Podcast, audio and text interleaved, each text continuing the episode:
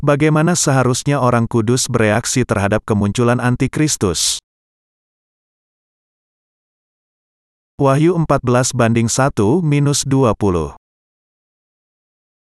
Untuk mengalahkan antikristus ketika ia muncul di masa yang akan datang, orang-orang kudus harus mempersiapkan diri untuk menjadi martir dengan iman mereka kepada Tuhan. Untuk itu, mereka harus sungguh-sungguh mengerti tentang rencana jahat yang akan dilakukan antikristus di dunia ini. Hanya dengan itu orang-orang kudus bisa berdiri melawan dia dengan mengalahkan dia dengan iman. Iblis akan berusaha untuk menghancurkan iman Kristen dengan membuat manusia menerima tanda nama atau bilangannya. Alasan mengapa ia berusaha menghancurkan iman Kristen adalah karena dengan melawan Yahweh dan meruntuhkan iman orang-orang benar ia berusaha mencegah manusia menerima pengampunan dosa melalui Injil air dan roh. Antikristus akan menjadikan manusia sebagai hamba-hambanya dan membuat mereka melawan Yahweh.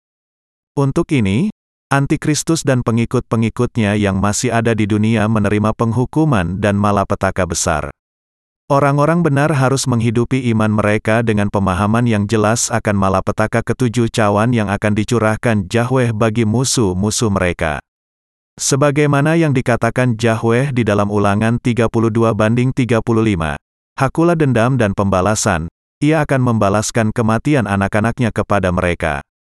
Dengan demikian, kita harus mempertahankan iman kita dan menghidupi kehidupan yang berkemenangan, bukannya dikuasai oleh kemarahan kita dan melakukan pekerjaan yang sia-sia.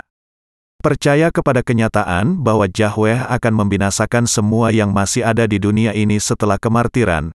Orang-orang kudus harus berperang melawan antikristus. Firman kebenaran yang tidak boleh dilupakan. Yang tetap harus diingat oleh orang-orang yang sudah menerima pengampunan dosa hanyalah bahwa orang-orang kudus yang tidak berdosa semuanya akan dibangkitkan dan diangkat segera setelah dijadikan martir oleh antikristus. Ketika hari kemunculan antikristus dan kemartiran orang-orang kudus tiba, kita jangan pernah lupa bahwa semua janji Yahweh akan digenapi.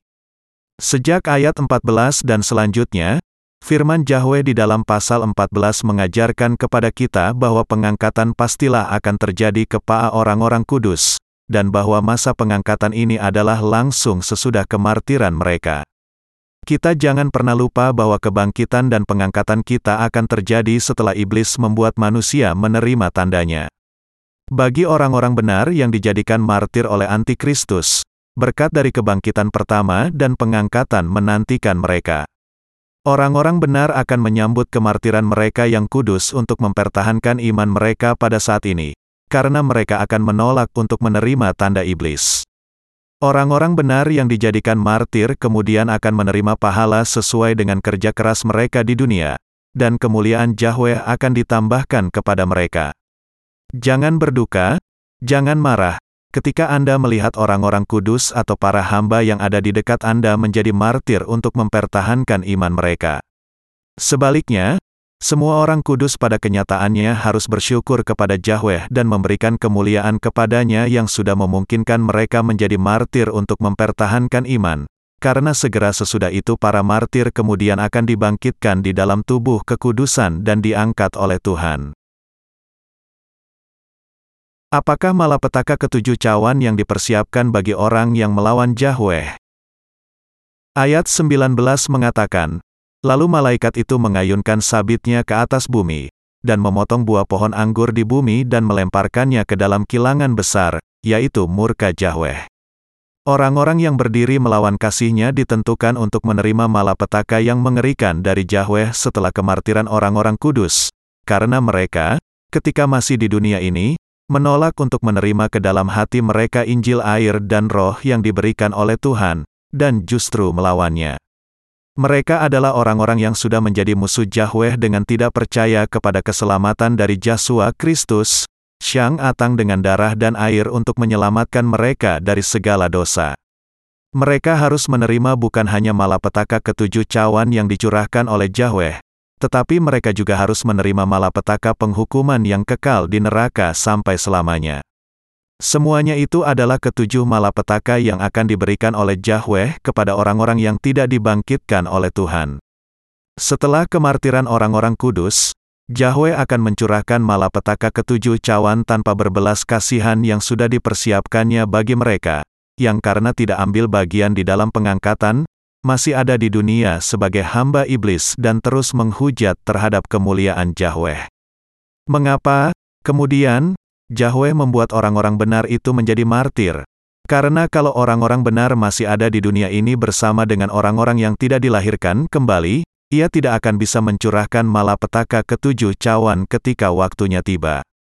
Dan karena Yahweh mengasihi orang-orang benar, ia mengizinkan mereka untuk dijadikan martir supaya mereka bisa bergabung di dalam kemuliaannya. Inilah sebabnya Yahweh akan membuat orang-orang benar dijadikan martir sebelum melepaskan malapetaka ketujuh cawan. Dan setelah membangkitkan serta mengangkat orang-orang benar yang dijadikan martir, ia akan dengan bebas menumpahkan malapetaka itu ke dunia. Malapetaka ketujuh cawan adalah malapetaka terakhir yang akan diberikan Yahweh kepada manusia yang ada di dunia ini. Kerajaan seribu tahun dan kedaulatan orang-orang kudus. Masa kerajaan seribu tahun akan dimulai ketika Tuhan, bersama dengan orang-orang kudusnya, turun ke dunia lagi. Matius 5 banding 5 mengatakan, Berbahagialah orang yang rendah hati, karena mereka akan mewarisi bumi. Ketika Tuhan kembali ke dunia ini bersama orang-orang kudus, firman di dalam Mazmur 37 banding 29, bahwa orang benar akan mewarisi negeri, semuanya akan digenapi. Ketika Tuhan kemudian turun ke dunia ini dengan semua orang kudus, ia kemudian akan memberikan kepada mereka kedaulatan untuk berkuasa atas sepuluh kota, dan yang lainnya lima kota lagi. Tuhan akan memperbaharui dunia ini dan segala sesuatu yang ada di dalamnya ketika ia kembali, dan membuat orang-orang kudus memerintah bersama dengan dia selama seribu tahun sejak saat itu. Apa? Kemudian, pengharapan yang harus dihidupi oleh orang-orang benar pada zaman ini. Mereka harus hidup di dalam pengharapan akan datangnya hari ketika kerajaan Kristus dibangun di bumi ini. Ketika kerajaan Tuhan datang ke dunia ini, damai sejahtera, sukacita, dan berkat yang mengalir dari pemerintahannya pada akhirnya akan ada di dalamnya. Hidup di bawah pemerintahan Tuhan, kita tidak akan kekurangan sesuatu, tetapi hanya hidup di dalam kelimpahan yang mengalir dan sempurna. Ketika kerajaan Tuhan datang ke dunia ini, semua pengharapan dan mimpi orang-orang benar akan digenapi. Setelah hidup di dunia ini selama seribu tahun, orang-orang benar kemudian akan masuk ke dalam kerajaan surga yang kekal, tetapi mereka yang sudah melawan Yahweh, sebaliknya, akan dilemparkan ke dalam lautan api dan belerang, menderita selamanya dan tidak mendapat kelegaan siang dan malam. Orang-orang benar karena itu harus hidup di dalam pengharapan, menantikan datangnya hari Tuhan. Yang tidak boleh dilupakan oleh orang-orang benar adalah bahwa kemartiran, kebangkitan, pengangkatan, dan kehidupan kekal menjadi milik mereka. Ingatkan di dalam hati Anda bahwa firman kebenaran dan pengharapan yang sudah Anda dengar selama ini dan berpeganglah di dalamnya dengan kemantapan.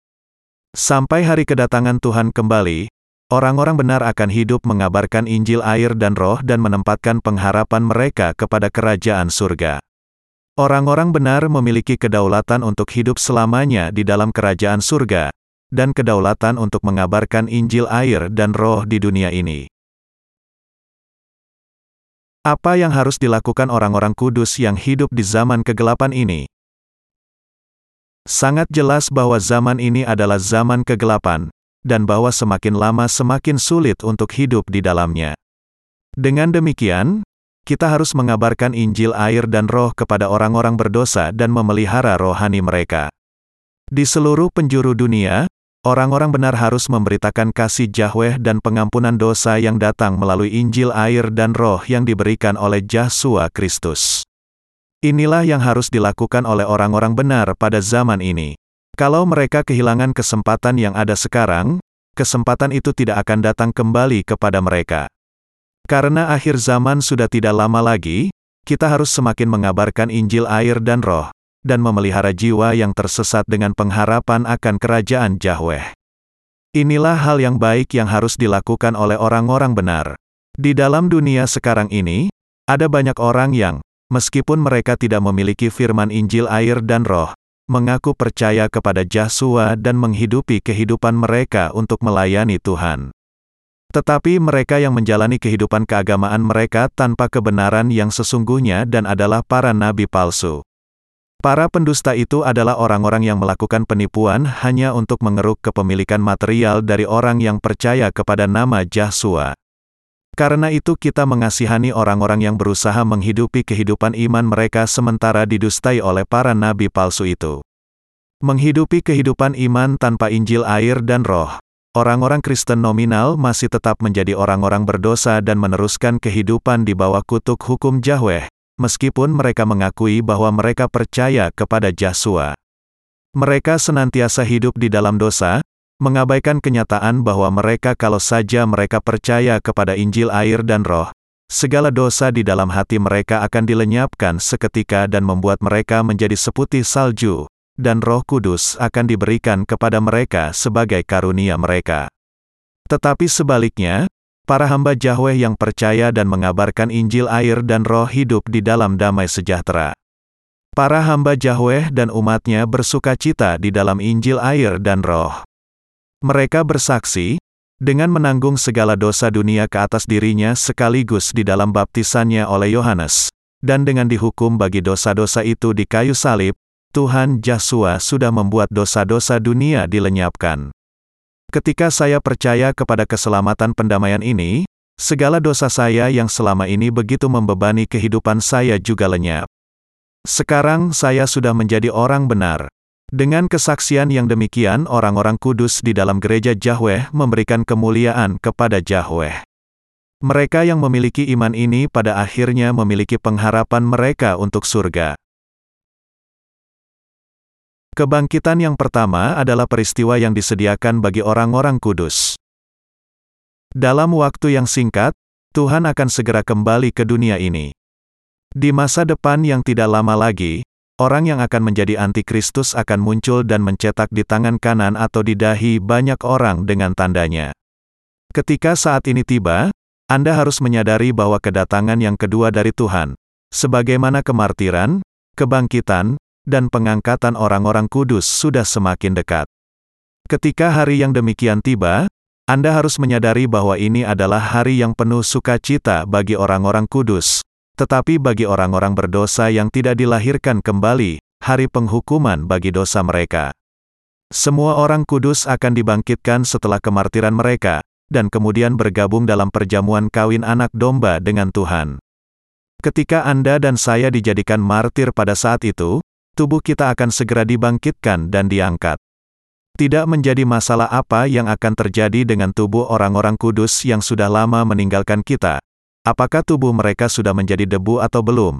Atau apakah sudah tidak berbentuk lagi? Tidak menjadi masalah. Ketika saat ini tiba, orang-orang kudus akan dibangkitkan bukan dengan tubuh kekinian yang lemah ini, tetapi dalam tubuh yang disempurnakan. Orang-orang benar akan dibangkitkan di dalam tubuh yang kudus pada saat ini, dan hidup bersama dengan Tuhan selamanya. Bahkan ketika masa-masa sulit menantikan kita, ketika antikristus akan muncul dan menganiaya kita, kita harus mempertahankan iman kita kepada Yesus Kristus dengan percaya kepada firman Yahweh yang sudah kita dengarkan sekarang ini. Juga, kita jangan lupa bahwa karena Anda dan saya sudah percaya kepada Injil air dan roh, kita semua akan mengambil bagian di dalam kemartiran orang-orang kudus, kebangkitan yang pertama, dan pengangkatan mereka. Sekarang, Anda jangan sampai terhilang dari iman Anda kepada kebenaran ini, dan menghidupi kehidupan yang berperang melawan dan mengalahkan antikristus. Sampai harinya tiba, kita harus bersama-sama dengan orang-orang yang diselamatkan sebelum kita dengan percaya kepada kebenaran ini, berpegang kepada firman Yahweh, dan mengikuti Tuhan di dalam iman. Bahkan sekarang, banyak pendusta yang menipu banyak orang. Bahkan sekarang, tidak terhitung jumlah orang yang adalah hamba iblis, mengajarkan iman yang keliru. Secara khusus, ada banyak pendusta yang mendukung dan mengajarkan doktrin pengangkatan pretribulasi kepada jamaat mereka, berusaha meyakinkan mereka bahwa mereka tidak ada hubungannya dengan tujuh tahun masa kesengsaraan besar. Alkitab, sebaliknya, dengan jelas menyaksikan kepada kita bahwa kemartiran dan pengangkatan orang-orang benar akan terjadi segera sesudah tiga setengah tahun pertama masa kesengsaraan. Janganlah kita didustai oleh pendusta yang demikian. Mari kita justru memahami dan percaya bahwa ketika tiga setengah tahun pertama dari tujuh tahun masa kesengsaraan besar berlangsung kepada kita, kita semua akan dijadikan martir, dan segera sesudahnya kita akan langsung dibangkitkan dan diangkat. Karena itu Anda harus menjauh dari para nabi palsu yang mengajarkan bahwa mereka tidak ada hubungannya dengan tujuh tahun masa kesengsaraan besar. Orang-orang kudus yang sebenarnya percaya bahwa kemartiran, kebangkitan, dan pengangkatan mereka serta perjamuan kawin anak domba mereka akan terjadi beberapa saat setelah tiga setengah tahun pertama dari masa kesengsaraan besar. Kemudian, bagaimana sekarang kita harus hidup?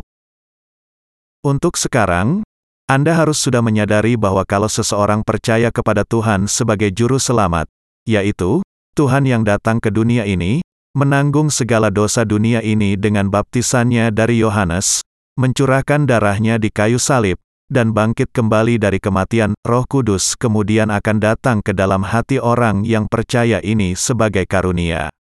Anda harus mendengar dengan telinga Anda dan percaya dengan hati Anda apa yang dikatakan Roh Kudus kepada Anda melalui gereja Yahweh, dan berdiam di dalam iman Anda. Semua orang kudus harus menghidupi kehidupan iman dipimpin oleh gereja Yahweh.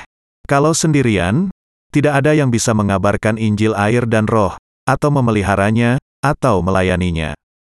Inilah sebabnya gereja Yahweh begitu penting bahkan bagi orang-orang kudus yang sudah dilahirkan kembali. Yahweh memang sudah menetapkan adanya gerejanya dan para hambanya di dunia ini, dan melalui mereka ia memberi makan domba-dombanya. Secara khusus, pekerjaan Yahweh menjadi semakin berharga dan penting ketika masa akhir zaman menjadi semakin dekat dengan kita, dan karena itu, saya berdoa dan berharap bahwa Anda akan menghidupi kehidupan yang setia dipenuhi oleh Roh Kudus. Ketika akhir zaman menjadi semakin mendekat, Orang-orang benar harus semakin bekerja keras untuk bersekutu, berdoa, menghiburkan, dan saling menolong, dan hidup bagi Tuhan, dipersatukan menjadi sehati dan satu tujuan. Yahweh sudah mengizinkan kemartiran, kebangkitan, pengangkatan dan hidup kekal bagi orang-orang kudus. Mari kita semua menghidupi jenis kehidupan iman yang berperang melawan dan mengalahkan antikristus, dan kemudian dengan yakin berdiri di hadapan Yahweh. Haleluya!